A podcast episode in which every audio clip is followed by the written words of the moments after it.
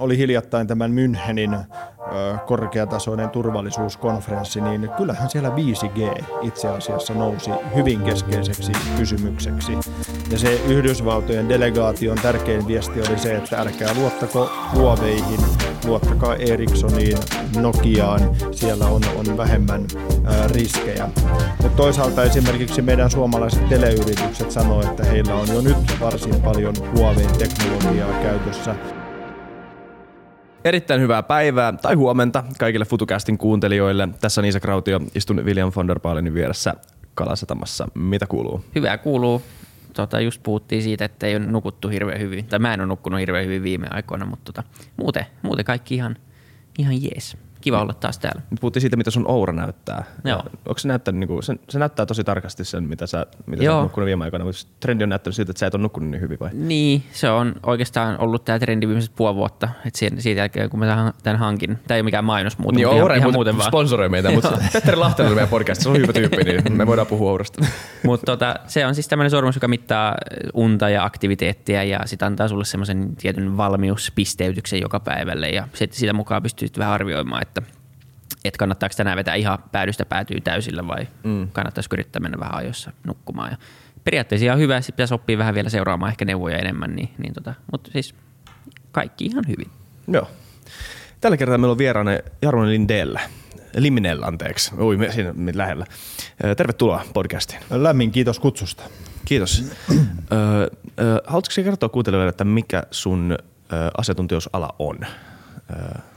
No turvallisuusasiat on, on asia, siis tämä kokonaisuus, minkä parissa mä oon työskennellyt oikeastaan koko ikäni.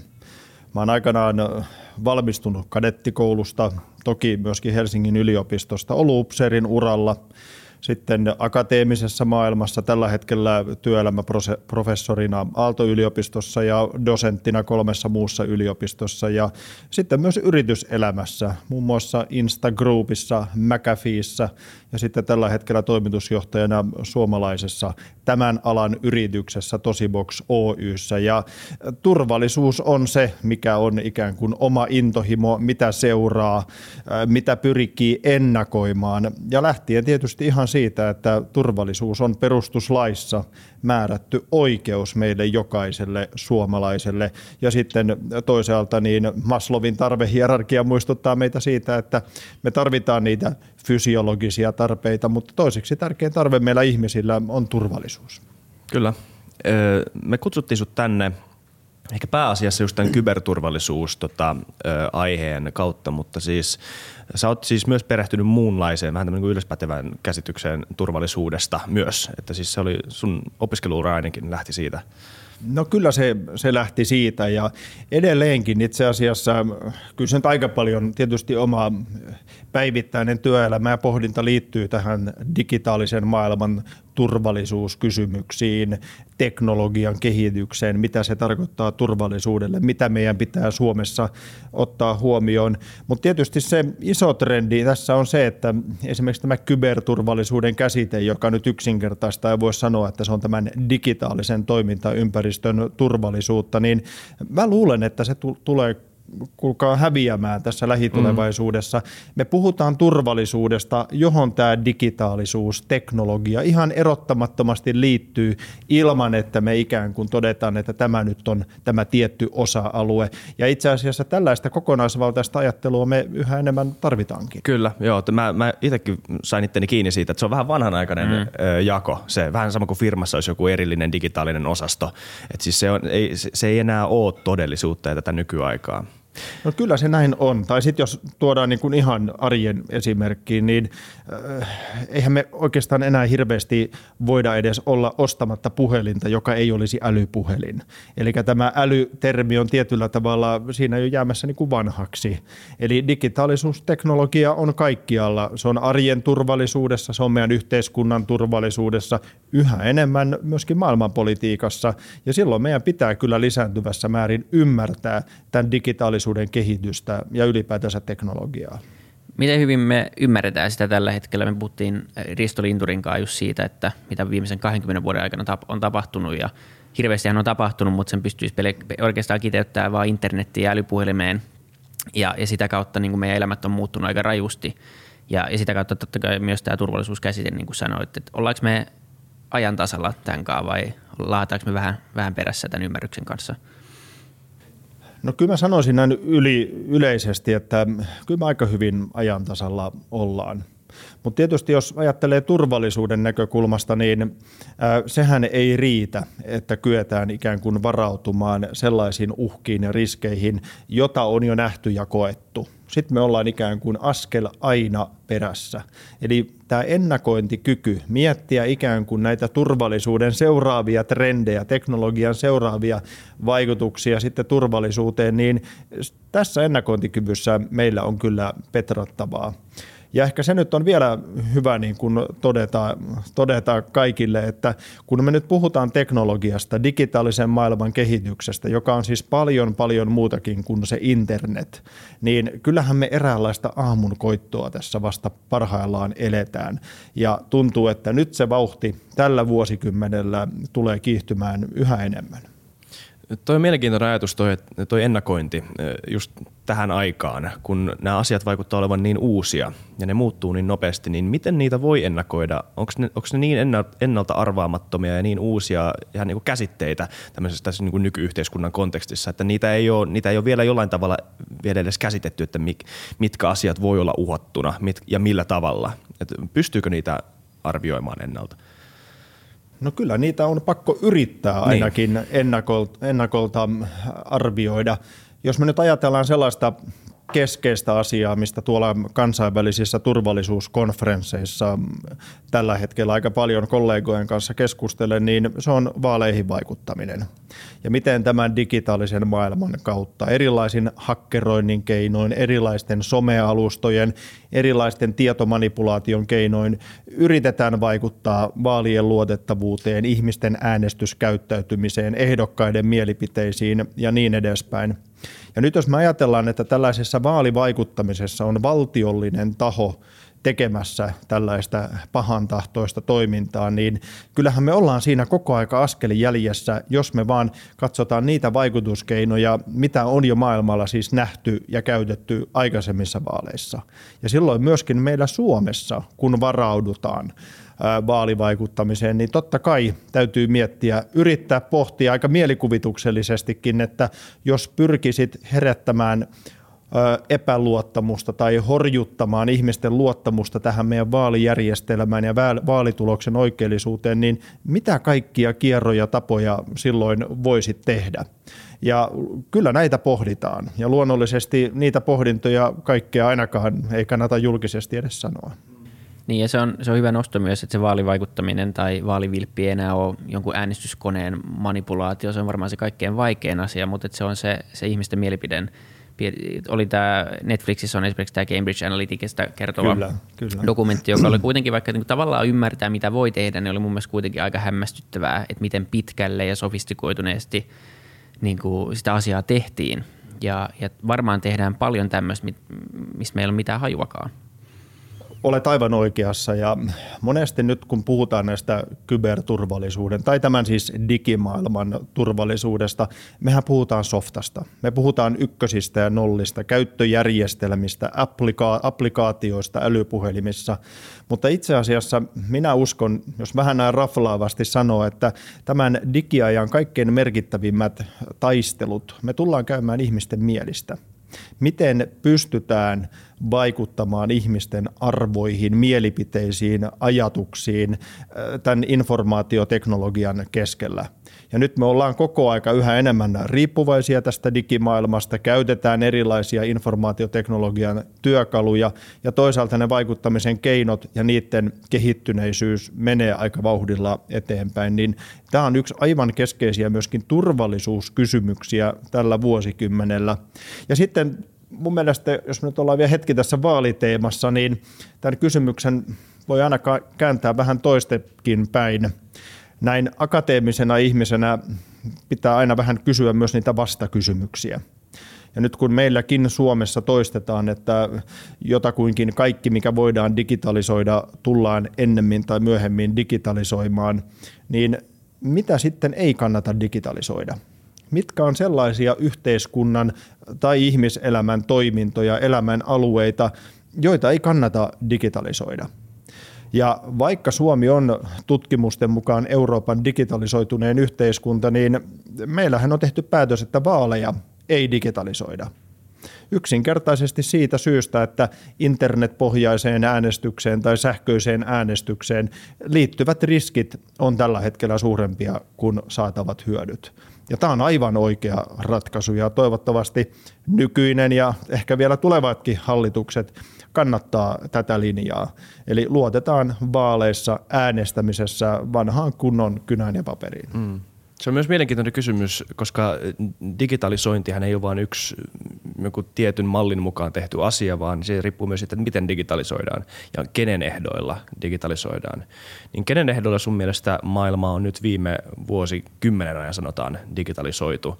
Koska nyt enää puhuttiin tässä ennen jaksoa myös siitä, että valtiot ei ole enää ne, jotka johtaa tätä, yritykset johtaa tätä digitalisaatiota ja on tehnyt, sen ihan, tehnyt sitä ihan hurjaa vauhtia niin, niin onko, se, onko se vaakakuppi kallistunut liian paljon niiden, niiden ehdoille sun mielestä?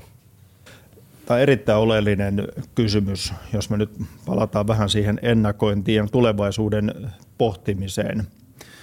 Tuossa juuri hiljattain olin käymässä Oxfordin yliopistossa, jonne oli kutsuttu eurooppalaisia kyberalan asiantuntijoita. Ja se on tietysti aina mielenkiintoista havaita noissa tilaisuuksissa, että mistä asioista puhutaan, mitkä on nyt sellaisia kuumia kansainvälisiä aiheita.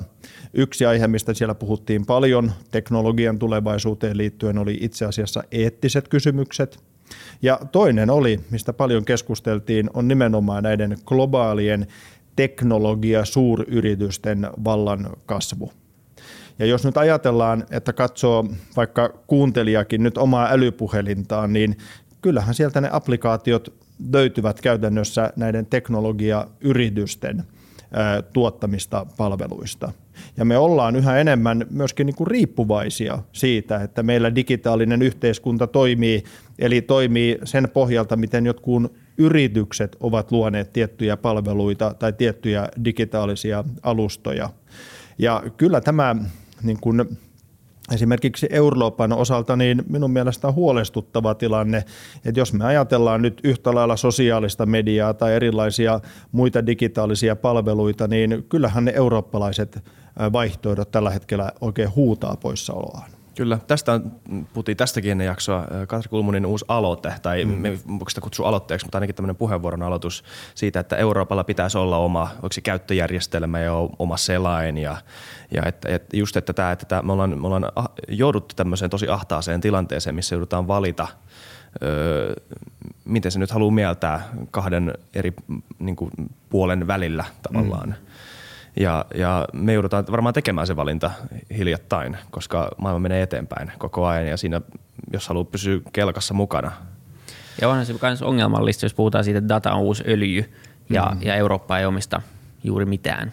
Jos, jos miettii niin kuin siitä datasta kuitenkin, että, että isot, isot teknologiajätit Kiinasta tai, tai USAsta omistaa valtaosan siitä, että jos uusi pääoma on data, niin Eurooppa on hirveän köyhä – ja sekään ei ole niin kuin hirveän, mm. hirveän niin kuin turvallisuus, tai siis turvallisuusaspektistakaan se ei ole hyvä asia olla köyhä. Olet aivan, aivan oikeassa. Ehkä voisin niin tiivistäen sanoa, että se, joka tulee omistamaan datan tulevaisuudessa, omistaa tulevaisuuden maailman. Siis yhtään edes liiottelematta. Ja jos katsoo jo ihan tänä päivänä maailman kymmentä suurinta yritystä – ja katsoo, että mikä on se raaka-aine, millä ikään kuin nämä yritykset sen oman tuloksensa tekevät, niin sehän on käyttäjien data. Eli puhutaan muun muassa Googlesta, Facebookista, Applesta, jotka keräävät meistä jatkuvasti eri tavalla dataa, kun me käytetään lainausmerkeissä ilmaisia heidän tarjoamia palveluitaan. Ja tämän datan arvohan tulee jatkossa lisääntyvään entisestään. Ja tässä ikään kuin datakamppailussa, niin kyllä minä peräänkuuluttaisin sitä, että olisin valmis itse siitä maksamaan, jos meillä olisi sellaisia vaikka eurooppalaisia yrityksiä, koska tässä ei ole mitään niin kuin mun mielestä väärää, että dataa kerätään, sitä analysoidaan, sillähän tehdään hyviä asioita, mutta se pitäisi tehdä reilulla ja läpinäkyvällä tavalla. Niin ja niitä vaihtoehtoja pitäisi olla, koska kyllä niin markkinateoriankin mukaan niin se, että on kilpailu ja on eri vaihtoehtoja, niin se on kuluttajalle hyväksi. Että harvemmin, harvemmin totalitaarinen tai semmoinen niin yhden firman omistama data, niin, niin jossain vaiheessa ainakin se, se asiakkaan etu kyllä tulee unohtuu ihan vääjäämättäkin. Niin, niin, moni voisi sanoa, että on monella tapaa jo unohtunutkin, mm. että tämä epätasapaino löytyy siinä, että, että, että, että dataa annetaan, tai siis dataa kerätään todella siis todella avoimestikin jopa, mutta sitä, miten sitä prosessoidaan, se on suljettu, suljettujen tuota ovien takana. Ja sit, siihen käyttäjille ei ole pääsyä. Mm-hmm. Ja, tai ehkä tietyissä tilanteissa nyt firmat on joutunut vähän paljastamaan sitä niin kuin mekaniikkaa, mutta ei ole, ei ole, se, se epätasapaino löytyy vielä siellä. Sitten toisaalta, jos se on niin kuin vaikea, mun mielestä se on hyvä aloite, mutta sitten taas pitää olla vähän skeptinen kuitenkin sitä kohtaan, että käyttäjät on, käyttäjiä loppupeleissä ei välttämättä kiinnosta se, että missä maassa se palvelu on. On, on niitä käyttäjiä, jotka kiinnostaa käyttää eurooppalaista tai suomalaista todellakin, mutta on myös – näissä kaikissa alustoissa on niin vahva se network, tämmöinen niin kuin efekti kanssa, että jos, jos kaikki muut on Instagramissa ja Facebookissa, niin miksi mä olisin eurooppalaisessa jossain Eurogramissa, niin ei se oikein niin kuin, se ei toimi.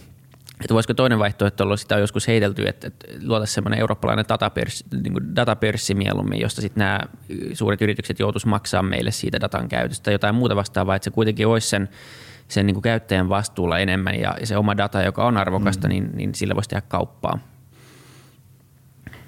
Eurogramma, onko tuossa uusi business, business idea nyt, nyt, nyt syntynyt? Toi leikataan ulos ennen kuin Vili oikeasti haluaa tehdä tätä. Ei, mutta ihan, ihan vakavasti sanoen, niin noinhan se menee, että siellä ollaan, missä ne ystävätkin on. Mutta toisaalta kun katsoo näitä sosiaalisen median vaikka erilaisia alustoja, niin aika nopeastihan ihmiset myöskin voivat muuttaa sitä käyttäytymistään, jos muutkin muuttavat. Eli en mä näe tätä sinällään niin kuin lohduttomana tilanteena, että me oltaisiin nyt ikään kuin seuraavat kymmenen vuotta vain Instagramin, Facebookin ja Twitterin loukussa. Kyllä mä uskon siihen, että kun tulee uusia houkuttelevia palveluita, jotka myöskin läpinäkyvämmin kertoo esimerkiksi datan keräämisestä, sen käyttämisestä, heidän algoritmeistaan, niin mä uskon, että kyllä valistuneet ihmiset, jos muutkin menevät, niin saattaisivat hyvinkin ottaa tällaisia palveluita käyttöön. Ja tietysti tämä nyt ei, me monesti mietitään vain tätä sosiaalista mediaa, mutta kyllähän tässä niin kuin se iso trendi on se, että kaikkea ollaan yhdistämässä internettiin. Ja vähän niin kuin huomaamatta, niin kuin aluksi puhuttiin, minullakin on sormessa tämä Oura-sormus, oliko se teidän sponsori vai, vai ei. Kohta Mutta siis olla. tarkoittaa sitä, että meillä on yhä enemmän erilaisia älylaitteita jatkuvasti mukana, jotka jatkuvasti keräävät meistä erilaista dataa älysormus, älykello, älypuhelin, näitä tulee yhä enemmän.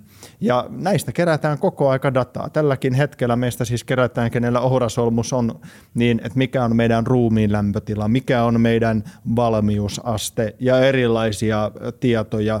Ja näihin tietoihin, omaan dataan – liittyvät asiat, niin kyllä nousee yhä vahvemmin myöskin niin kuin yhteiskunnalliseksi kysymykseksi. Ja minun mielestä voisi olla ihan hyvä semmoinen reilu malli, esimerkiksi sellainen, että yritys saa kerätä minulta dataa, mutta me tehdään siitä sopimus ja se vaikka sitten maksaa minulle X euroa kuukaudessa, että se saa mun datan käyttöön.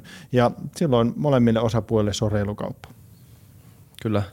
Se on mielenkiintoinen, jopa filosofinenkin kysymys se, että kuinka paljon, kuinka monta eri databittiä sulla pitää olla kerättynä ihmisestä ennen kuin sä voit tavallaan ennakoida sen seuraavan liikkeen. Ja tätähän tehtiin, me puhuttiin sitä Cambridge Analyticasta, tällä voi, mm-hmm. voidaan vaikuttaa, mutta siis mä en usko, että me ollaan vielä edes kosketeltu sitä rajaa, että mi, kuinka, paljon, tai kuinka paljon datasta pystytään ennakoimaan. Ei. Ja sitten samaan aikaan kuitenkin Amazon pystyy jo Jenkeissä ennakoimaan sun seuraavan ostoksen ennen kuin sä itse oot tajunnut, että sä ostat sen. Tämmöisiä niin kuitenkin asioita, jotka on aika, aika kytköksissä meidän jokapäiväiseen elämään.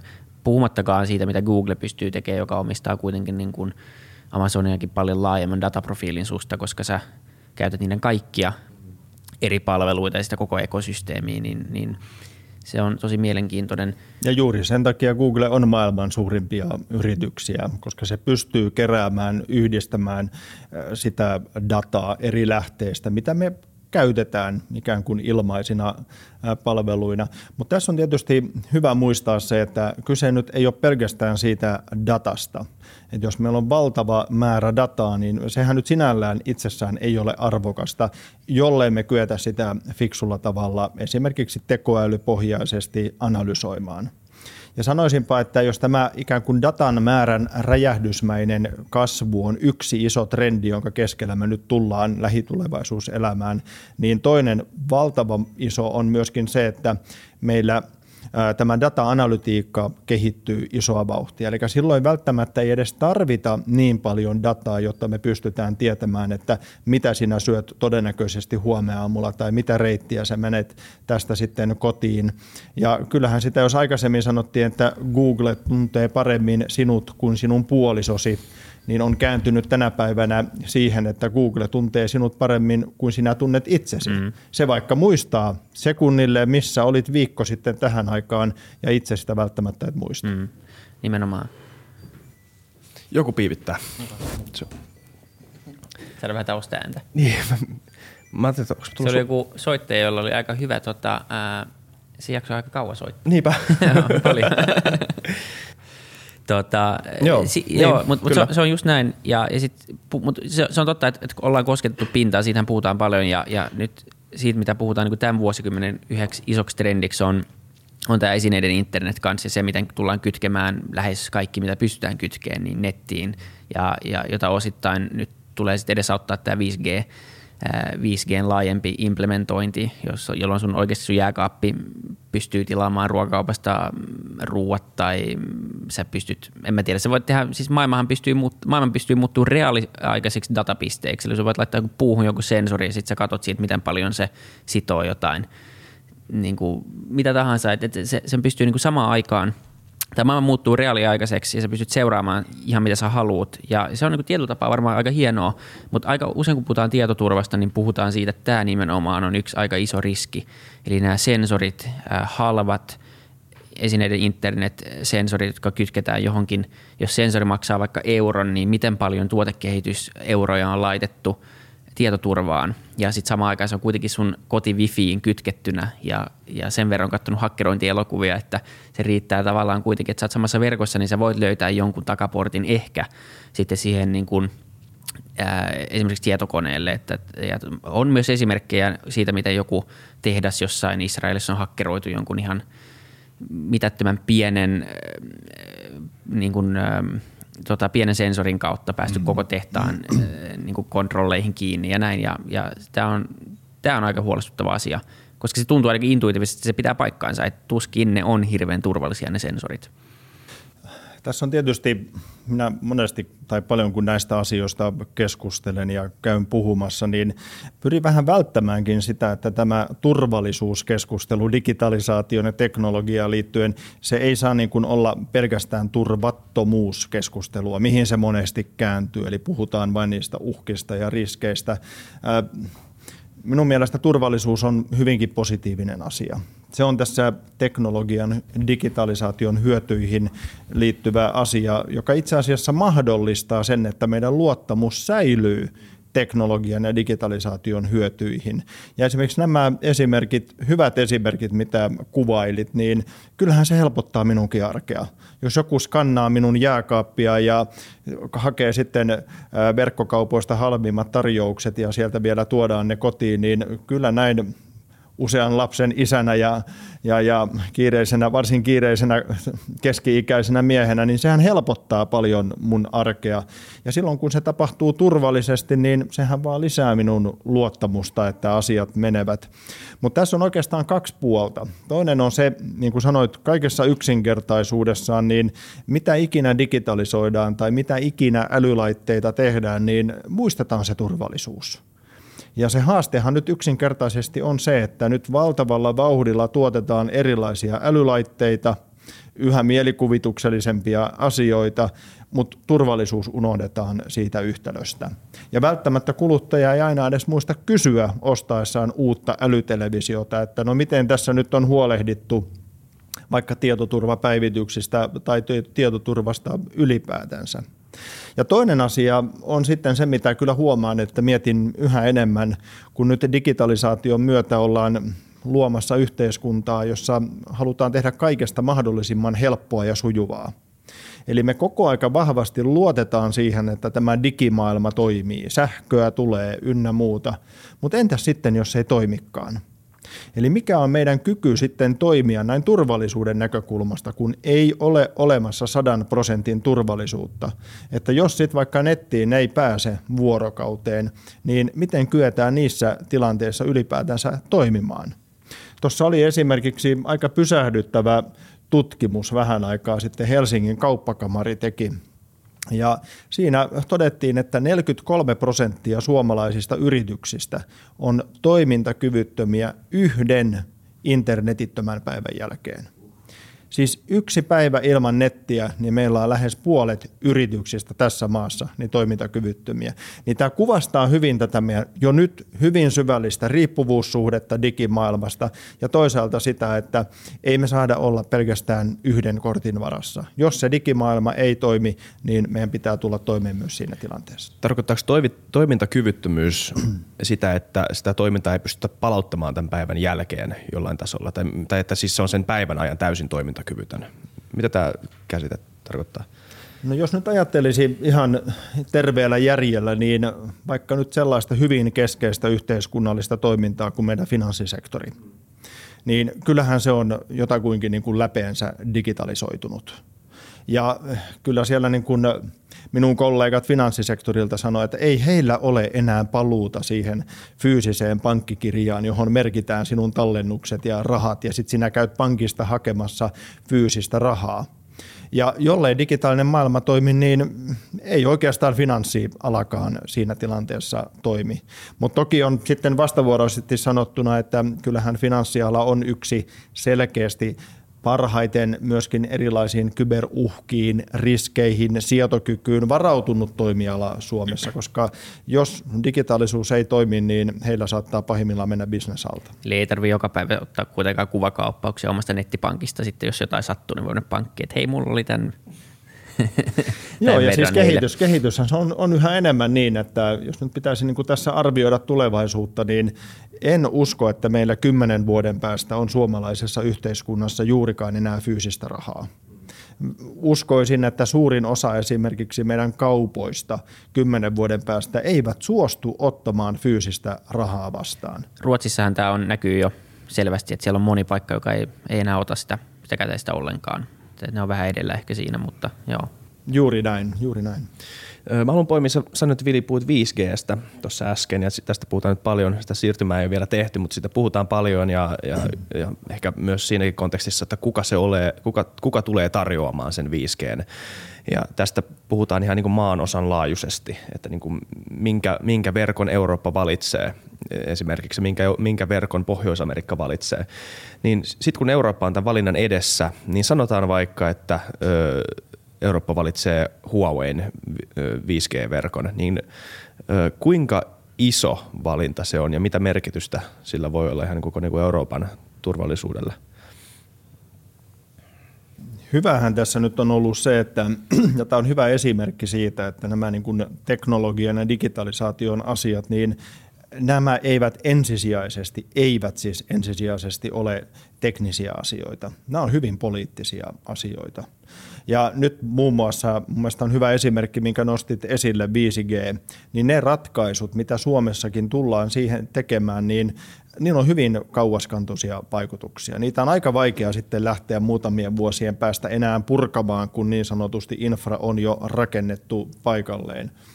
Ja kyllä tuossa esimerkiksi, kun katsoo nyt, oli hiljattain tämän Münchenin korkeatasoinen turvallisuuskonferenssi, niin kyllähän siellä 5G itse asiassa nousi hyvin keskeiseksi kysymykseksi.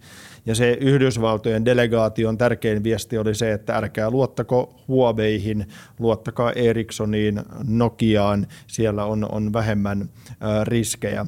Mutta toisaalta esimerkiksi meidän suomalaiset teleyritykset sanoo, että heillä on jo nyt varsin paljon Huawein teknologiaa käytössä.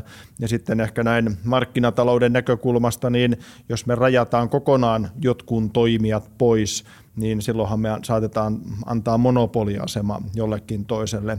Mutta kyllä tämä kilpistyy kaikessa yksinkertaisuudessaan niin kysymykseen luottamuksesta – ja havaitsen senkin tuolla, kun maailmalla paljon tulee reissattua, niin kyllä teknologian ja vaikka 5Gn yhteydessä yhä enemmän kysytään, että kehen ja mihin voi luottaa.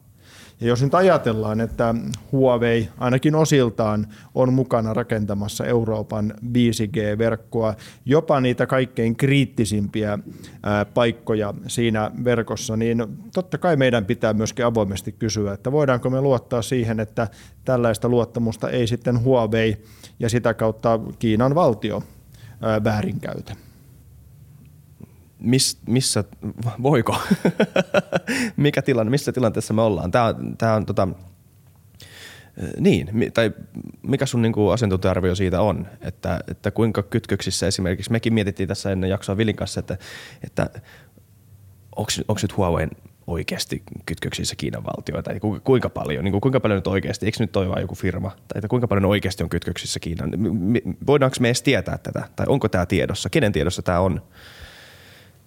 No tämä on hyvin kuuma, kuuma asia, niin näin, näin suoraan sanoen mulla kollegat Yhdysvalloista lähettää ihan tieteellisiä papereita siitä, millä he niin näyttää sen, että miten vahva yhteys Huoveilla on Kiinan kommunistiseen puolueen, Kiinan tiedustelupalveluun ja miten heillä on Kiinan lainsäädännön myötä velvollisuus luovuttaa keräämänsä data ainakin joiltain osin sitten valtiollisen toimijan käyttöön.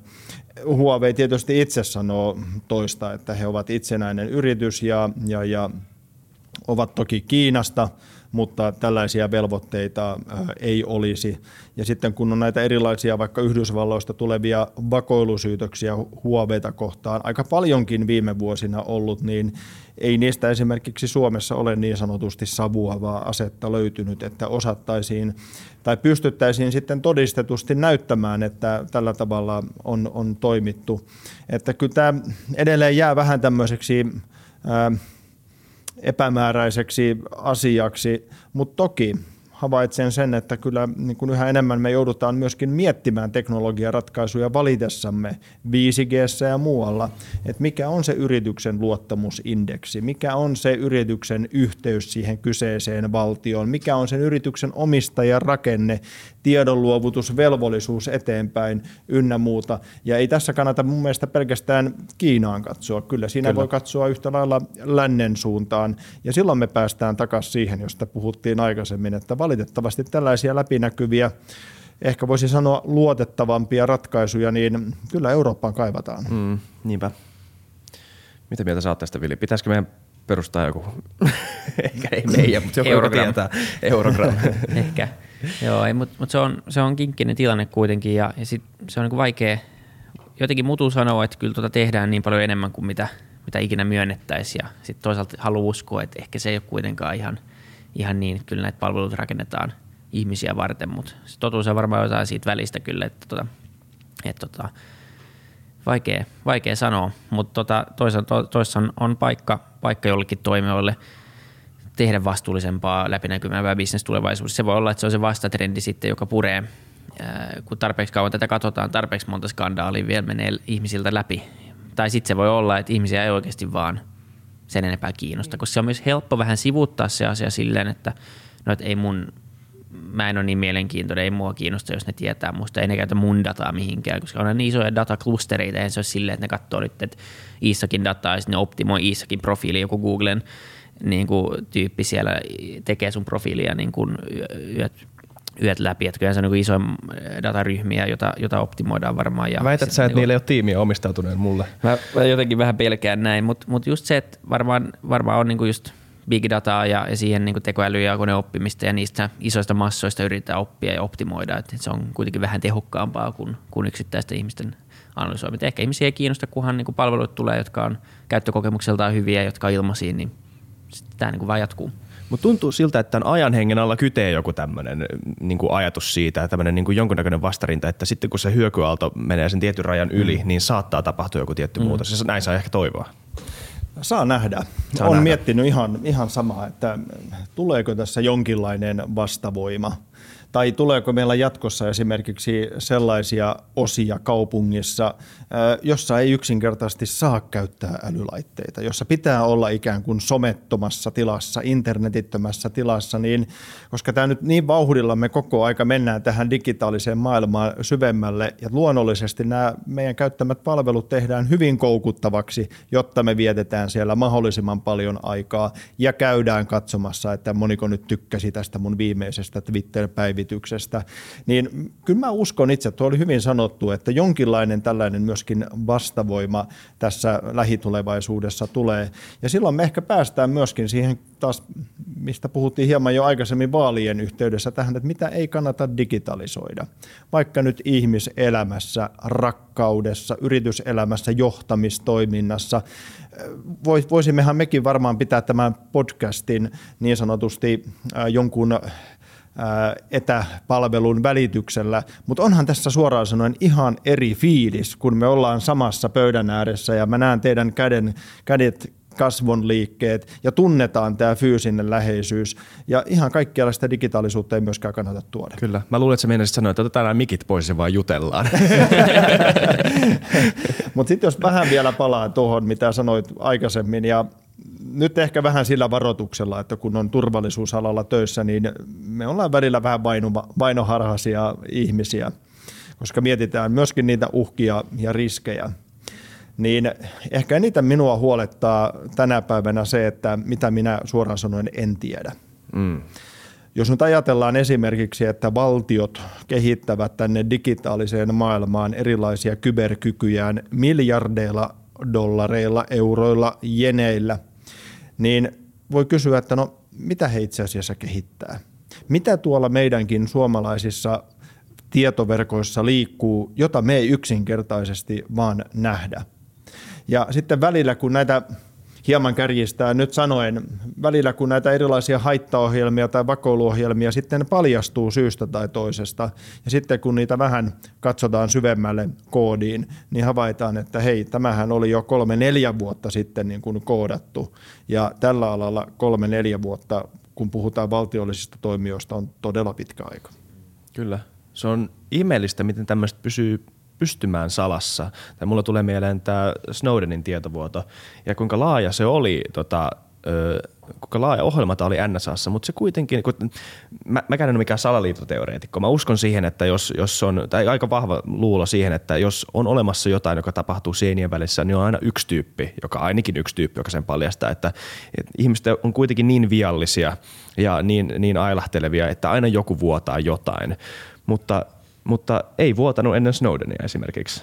Että siis sitä ei voi ikinä tietää, että mitä siellä tapahtuu. Mutta se on hämmästyttävää, kuinka hyvin nykyään asiat pysyy seinien takana, jos, jos siellä siis tapahtuu jotain.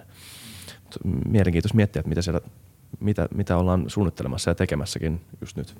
Niin, tai jos nyt palaa vielä, vielä tuohon, minkä nostit hyvin, hyvin esille, niin jos me ajatellaan, minullakin kun on sotilastausta, niin kyllähän me tänä päivänä, kun puhutaan modernista sodankäynnistä, niin mietitään sodankäyntiä maalla, merellä, ilmassa, avaruudessa. Ja sitten on tämä niin sanotusti viides ulottuvuus, eli kyberulottuvuus. Se ei ole syrjäyttänyt näitä neljää muuta, mutta se on tuonut, tuonut niin kuin yhden dimension tähän lisää. Ja nyt jos ajatellaan, että ihan niin kuin Suomessakin puolustusvoimissa mietitään kyberpuolustusta, siihen liittyviä kyvykkyyksiä, niin eihän näistä kyvykkyyksistä juurikaan puhuta. Et sinä näe sotilasparaateissa kun siellä esitellään panssarisvaunuja, hävittäjiä, hienosti marssivia sotilaita, niin eihän siellä hakkerit marssi, ei siellä näytetä haittaohjelmia. Ja tämä ehkä kertoo myöskin siitä, että tämä on tietysti vähän salaperäinen maailma, mutta toisaalta kyllä nämä tietyt suorituskyvyt, niiden kehittäminen, niin halutaankin, mikä on erittäin ymmärrettävää, pitää hyvin pienen piirin tiedossa. Luuletko, että tästä tulee niin keskeinen asia ihan maanpuolustustakin, että puolustusvoimien komentajasta voi tulla joskus joku kyberturvallisuustaustainen upseeri? No, oikeastaan niin kuin äsken puhuttiin, niin ei meillä sodankäynti ole häviämässä mihinkään maalta, mereltä ja ilmasta. Maavoimat, merivoimat, ilmavoimat tarvitaan jatkossakin. Mutta sitten esimerkiksi Norjassa on neljäs puolustushaara ja se on tämä kyberpuolustushaara. voiko sitten puolustusvoimaan komentaja jatkossa olla ikään kuin kybertaustainen? Miksipä ei? Äh, ihan kun voi olla maa, meri tai ilmavoima taustainenkin. Mutta kyllä tässäkin se oleellinen asia on se, että kun mietitään nyt vaikka meidän maanpuolustuksen ja puolustuskyvykkyyden kehittämistä, niin ei se ole pelkästään kyberin kehittämistä, ei se ole pelkästään maavoimien kehittämistä, vaan se on sitä kokonaisuutta ja se, miten tämä kokonaisuus saadaan mahdollisimman hyvin toimimaan yhteen, niin siitä, puolust- siitä meidän puolustuskyky muodostuu. Ja me puhuttiin myös entisen puolustusvoimien komentajan tuon Jarvo Lindbergin kanssa siitä, että se on kokonaisuus kuitenkin ja kaikkea kehitetään, mutta varmaan kyber on se, joka kaikkein nopeimmin tällä hetkellä kuitenkin etenee näistä kaikista niin taktiikoista, että jos miettii, että, että pitkälle tai maavoimat on ollut olemassa jonkun aikaa, että meillä on niin tietynlainen idea siitä, miten, miten se toimii. Ja, ja ehkä se muuttaa rooliaan siitä niin ensisijaisesta hyökkäysmenetelmästä, niin muuttaa sitten siihen, että se, se ei ole se ensimmäinen – millä mennään. Että jos Venäjä nyt hyökkäisi vaikka Suomeen, niin tuskin nyt heti tullaan panssarivaunulla tai hävittäjillä. Että et kyllä varmaan jonkinlainen lamaannuttava kyberaspekti olisi siinä. Tai ei, vaikea sanoa, mutta, mutta toisaalta niin kuin, että kyllä se niin tehokasta on vetää sähköt ja internet pois ja yrittää saada, saada massapaniikki ja hysteria aikaiseksi, kun, kun vain tulla suoraan, suoraan tänne sitten koko armeijalla. No se on sodankäyntiä 20, 20 äh, luvulla. Tietysti hyvä myöskin muistaa se, että kun nyt puhutaan vaikka sitten äh, maalla, merellä, ilmassa tapahtuvasta sotilaallisesta toiminnasta, niin kyllähän tämä digitaalinen ympäristö ja sen kehitys vaikuttaa myöskin näihin muihin äh, sodankäynnin ulottuvuuksiin. Jos nyt otan yhden esimerkin tuossa ja vähän aikaa sitten varmaan lehdistä muistatte, niin Iran ampui alas yhdysvaltalaisen lennokin Hormusin salmella. Ja siinä sitten Yhdysvallat varmasti valkoisessa talossa mietti erilaisia vaihtoehtoja, miten he vastaavat tähän Iranin tekoon. Siellä oli ilmapommitusta ja muita vaihtoehtoja, mutta päätyivät tekemään kyberhyökkäyksiä iranilaisia tiedusteluryhmiä sekä ohjuksien ja rakettien laukaisujärjestelmiä kohtaan. Eli nyt puhutaan vaikka näissä rakettien, rakettien ja ohjusten laukaisujärjestelmässä, mehän puhutaan niin sanotusti maa- tai ilmavoimien komponentista, mutta jollei niissä fyysisissä aseissa softa toimi, niin eivät myöskään raketit lähde Tiedätkö kuinka tarkasti, että mitä siinä konkreettisesti tapahtui siinä kyberhyökkäyksessä, kun näihin, mä siis luin myös näistä, mutta en missään vaiheessa mm, niin oikein tajunnut tai edes kuullutkaan siitä niin itse mekaniikasta, että mitä siinä tehtiin. Osaatko selittää tarkemmin? Että... Näissä on tietysti tärkeästi, tärkeää muistaa se, että kyllähän näitä asioita niin kuin etukäteen – tiedustellaan, maalitetaan, valmistellaan ja sitten jos tulee poliittinen tahtotila, että halutaan esimerkiksi joku järjestelmä lamauttaa, niin sitten voidaan se asia tehdä.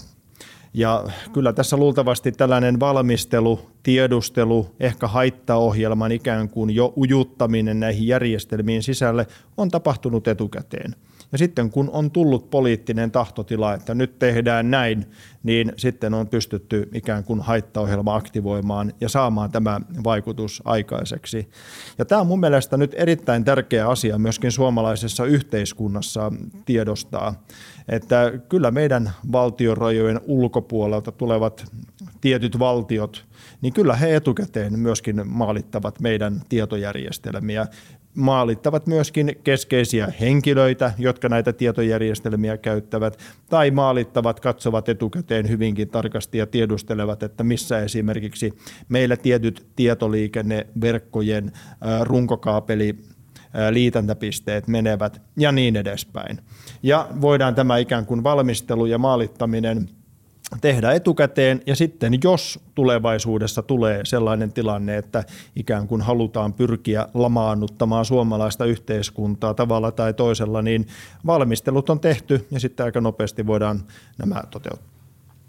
Kuinka paljon käytetään aikaa siihen, että pengotaan, sä sanoit, että, että välillä löytyy asioita, mitkä on ollut siellä monta vuotta jo ja sitten se on vähän, että hupsia. Me ei oikein tiedetä, mitä, mitä naapuri tai naapurit tai muut valtiot tällä hetkellä kehittää, niin kuinka paljon niin kuin meidän näistä resursseista menee siihen, että me yritetään tutkia meidän olemassa olevaa tavallaan infraa ja, ja varautua tuohon ja kuinka paljon menee sitten sen oman tai sanotaanko näin, että, että mm. osaat sanoa, että valmisteleeko, niin kuin, tai meneekö Suomella enemmän resursseja siihen niin kuin tavallaan siihen, että tutkitaan ja, ja yritetään valmistautua hyökkäykseen, kuin varmaan siihen, että me varaudutaan siihen omaan semmoisen niin kuin hyökkäyssuunnitelman tekemiseen? No kyllähän me tarvitaan tietysti molempia.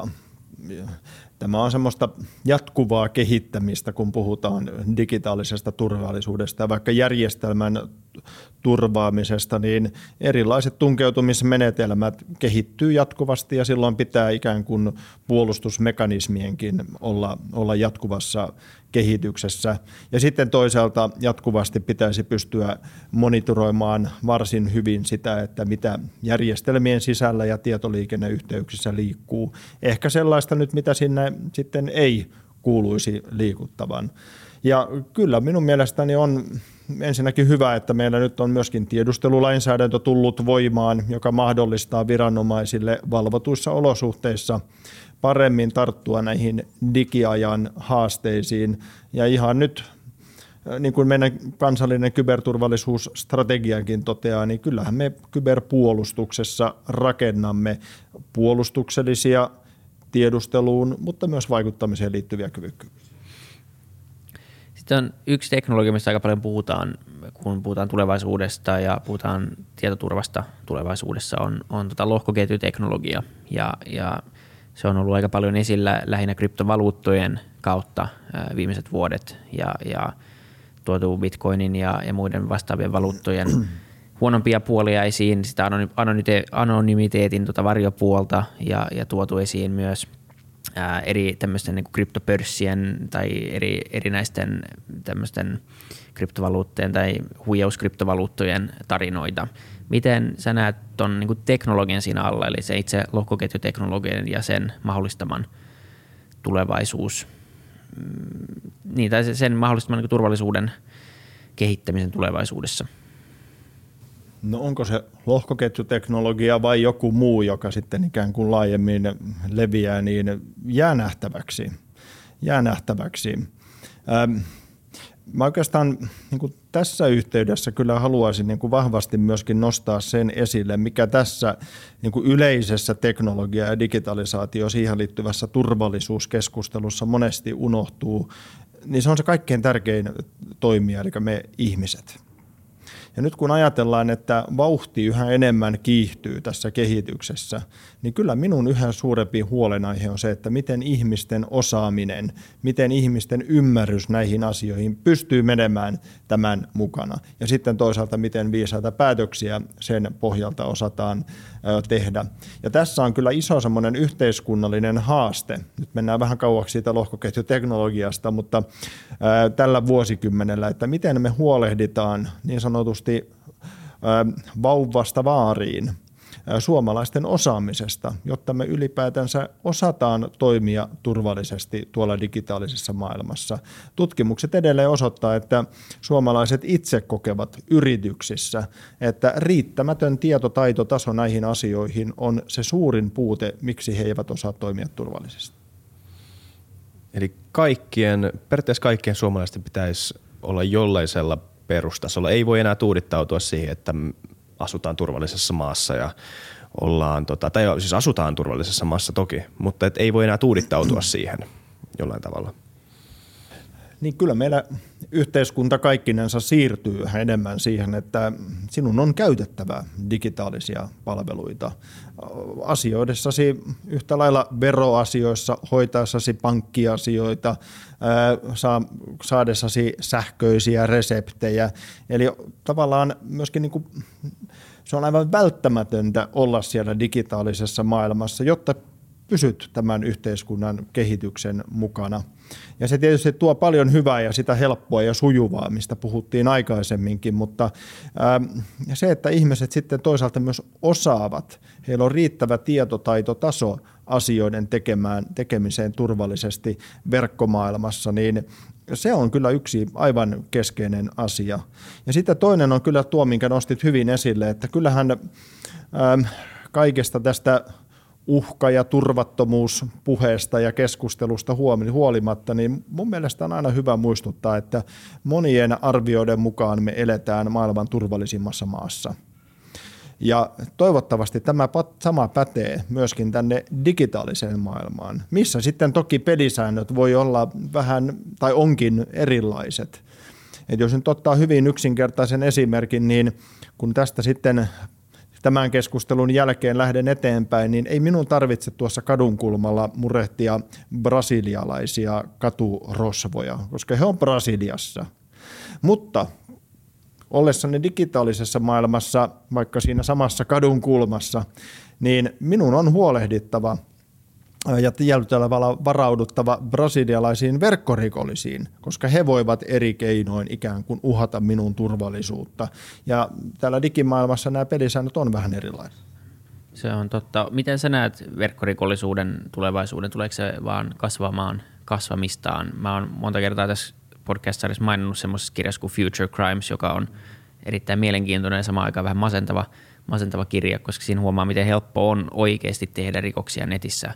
Että se riski on, on kuitenkin niin paljon pienempi kuin vaikka pankin ryöstäminen. Ensinnäkin pankissa ei ole rahaa enää, mutta ylipäätänsä ää, tämmöisen niin kuin väkivaltaisen rikoksen tekeminen päivänvalossa, kun sä voit tehdä pieniä rikoksia toistuvasti automatisoidusti kotisohvalta. Ää, on, ollaanko me tässäkin vasta – vasta tietyllä tapaa alussa, että tämä on pahimmassa tapauksessa melkein suuri, tai suuri osa rikollisuudesta siirtyy, siirtyy sinne ja samalla rikollisuus kasvaa. Kyllä täytyy sanoa, että valitettavasti niin kyllä se tulevaisuus ainakin tällä hetkellä näyttää tuolta. Monissa EU-maissa jo nyt poliisit kirjaavat enemmän rikoksia tapahtuvan täällä digitaalisessa maailmassa kuin fyysisen maailman puolella. Mutta toki nekin sekoittuu, että kyllähän me voidaan, tai rikolliset voivat tehdä rikollisia, jotka ovat ikään kuin tietokoneavusteisia, digimaailma-avusteisia, suunnittelevat jotain ja sitten tekevät sitten sen rikoksen fyysisen maailman puolella. Että tämä digi- ja fyysinen maailma sekoittuu myöskin tässä yhä enemmän. Mutta ihan loogisestikin ajatellen, jos ajatellaan, että pääsääntöisesti rikollisia motivoi raha – ja niin kuin sanoit itsekin, niin ei tänä päivänä kannata fyysistä pankkikonttoria lähteä ryöstämään. Se on varsin vaivalloista ja ei sieltä pankkikonttorista välttämättä edes rahaa enää löydy. Niin silloin siirrytään digitaaliseen maailmaan. Silloin siirrytään hyvinkin automatisoituihin yhä enemmän rikos, rikoksentekomenetelmiin, siirrytään yhä järjestäytyneempään rikollisuuteen – ja digimaailman puolella. Ja nimenomaan etsitään niitä helppoja kohteita. Ja tämä mun mielestä on hyvä esimerkki siitä, että jos täällä digimaailman puolella perusturvallisuusasiat hoitaa kuntoon, niin sillä pääsee jo tosi pitkälle. Koska nämä rikollisethan etsii helppoja kohteita. Ja jos sinulla on ikään kuin perustaso kunnossa, niin ei he yleensä lähde sitten vaivaamaan, koska he etsii helppoa rahaa ja heitä ei kiinnosta, onko se pankkikortti Suomesta, Itävallasta tai Australiasta, koska niitä helppoja kohteita edelleenkin riittää. Mutta tietysti se, mikä huolestuttaa, on se, että jos tästä ja kun tästä näyttää tulevan yhä järjestäytyneempää, niin kyllähän se vaatii yhä enemmän myös kansainvälistä poliisiyhteistyötä ja turvallisuusviranomaisyhteistyötä ja siinä ollaan nyt menossa minun mielestä ihan hyvää suuntaan, mutta se haaste on niin kuin kokonaisuudessaan tällä kyberturvallisuusalalla, niin osaajia on aivan liian vähän. Hmm. Mihin tota, mä kohta vai pitää varmaan laittaa jakso purkkiin, mutta mä haluan kiinnostaa kysyä ainakin vielä yksi, ainakin yksi kysymys. Ja on se, että mihin ehkä sä oot jo maininnut niitä, ehkä me ollaan puhuttu jo niistä jo, mutta ehkä tärkeysjärjestys on väärä tapa asetella tämä kysymys, mutta mi, mihin sä äh, kohdistat katseesi nyt niin kuin lähitulevaisuudessa, mihin turvallisuusuhkiin tai mahdollisuuksiin? Mitkä on ne, mitkä on sulla pääasiallisesti mielessä nyt seuraavan kahden, kolmen vuoden aikana ehkä, siis lähitulevaisuudessa? No niitä on varmasti monia ensimmäisenä nostaisin kyllä tämän niin kuin ihmisen keskiöön, ihmisten osaamisen, tietotaidon edistämisen. hyvin keskeinen asia.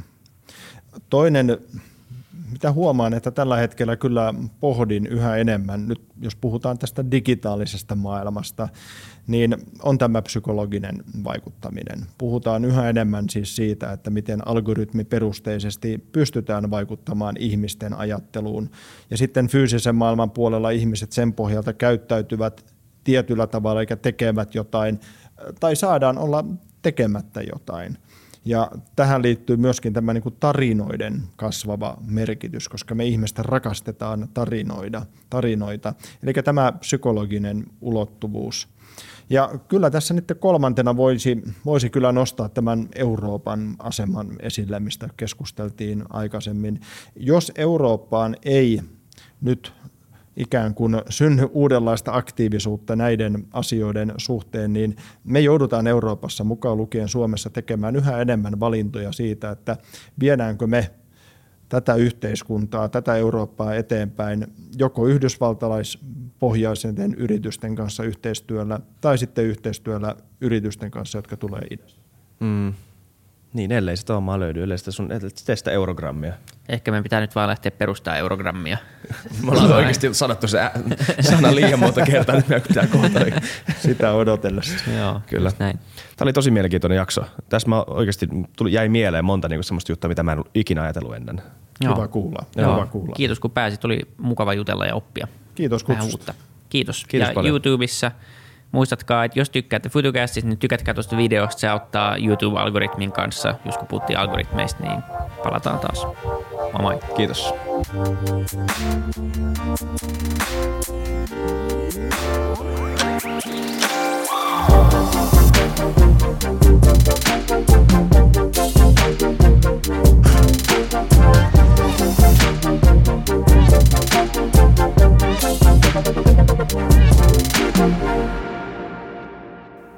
Kiitti kaikille kuuntelijoille, yhteistyökumppaneille ja FutuCastin koko tiimille.